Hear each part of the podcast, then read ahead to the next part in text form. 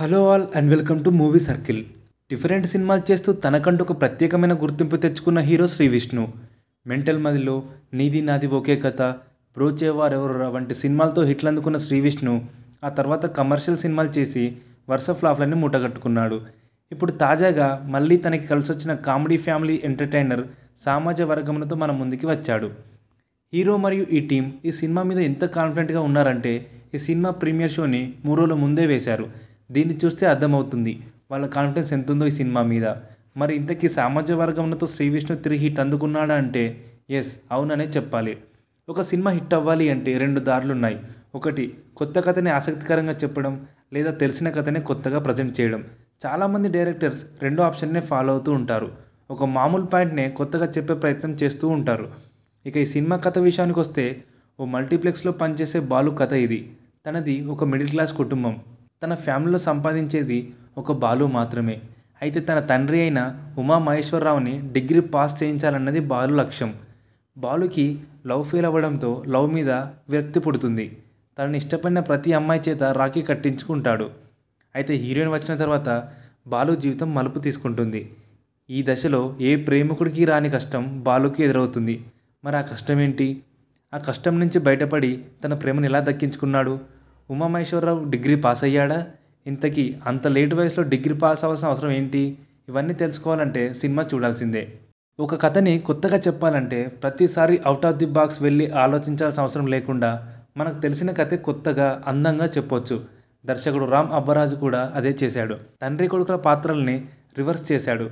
ప్రతి తండ్రి తన కొడుకు పాస్ అవ్వాలని నాన్న తంటాలు పడుతుంటాడు. సెవెన్ జీ బృందావన సినిమాలో ఫాదర్ల దాదాపు ప్రతి సినిమాలో తండ్రి మనస్తత్వం ఇలానే చూపిస్తుంటారు.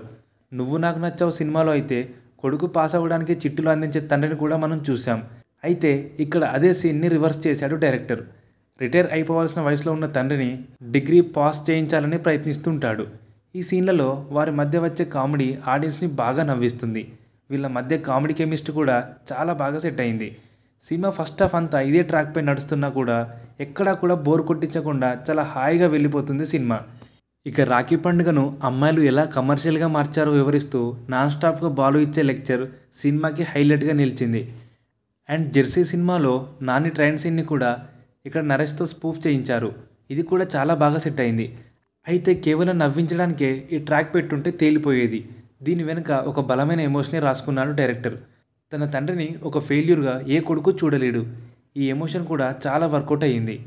అండ్ ఇందులో లవ్ స్టోరీ చాలా సింపుల్గా ఉంటుంది. అయితే ఆ సింప్లిసిటీలోనే కొత్తదనం చూపించాడు. హీరో హీరోయిన్ మధ్య ప్రేమ పుట్టడానికి రొటీన్ రూట్నే ఎంచుకున్నాడు. పెళ్ళి సంబంధాలు చూస్తున్నప్పుడు ఫలానా వారు ఫలానా వారికి ఏ వరుస అవుతారు అనేది జనరల్గా చెక్ చేసుకునేదే. అయితే ఇదే పాయింట్ని స్క్రీన్పై చాలా హిలేరియస్గా ప్రజెంట్ చేశాడు డైరెక్టర్. ఫస్ట్ హాఫ్ అంతా తండ్రి డిగ్రీ చుట్టూ నడిస్తే సెకండ్ హాఫ్ అంతా ఈ వరుసల చుట్టూ నడుస్తుంది. ఓ కథని సరదాగా మొదలుపెట్టి ఊహించిన ట్విస్ట్ ఇచ్చి ఎమోషనల్తో ఎండింగ్ ఇచ్చి సింపుల్గా ప్రజెంట్ చేశాడు. థియేటర్లోకి ఏ మూడుతో వెళ్ళి సినిమా చూసామో అదే మూడ్ని చివరి వరకు కొనసాగించడం అదే ఎనర్జీతో హాల్ నుంచి బయటికి పంపించడం అంత ఈజీ కాదు. వాటిని డైరెక్టర్ చాలా బాగా హ్యాండిల్ చేశాడు. ఏది ఏమైనా హీరో శ్రీ విష్ణు తనకు అచ్చొచ్చిన కామెడీ జోనర్తో ఒక మంచి సినిమాని తీసి హిట్ అందుకున్నాడు. That's the review guys for more updates please subscribe to my channel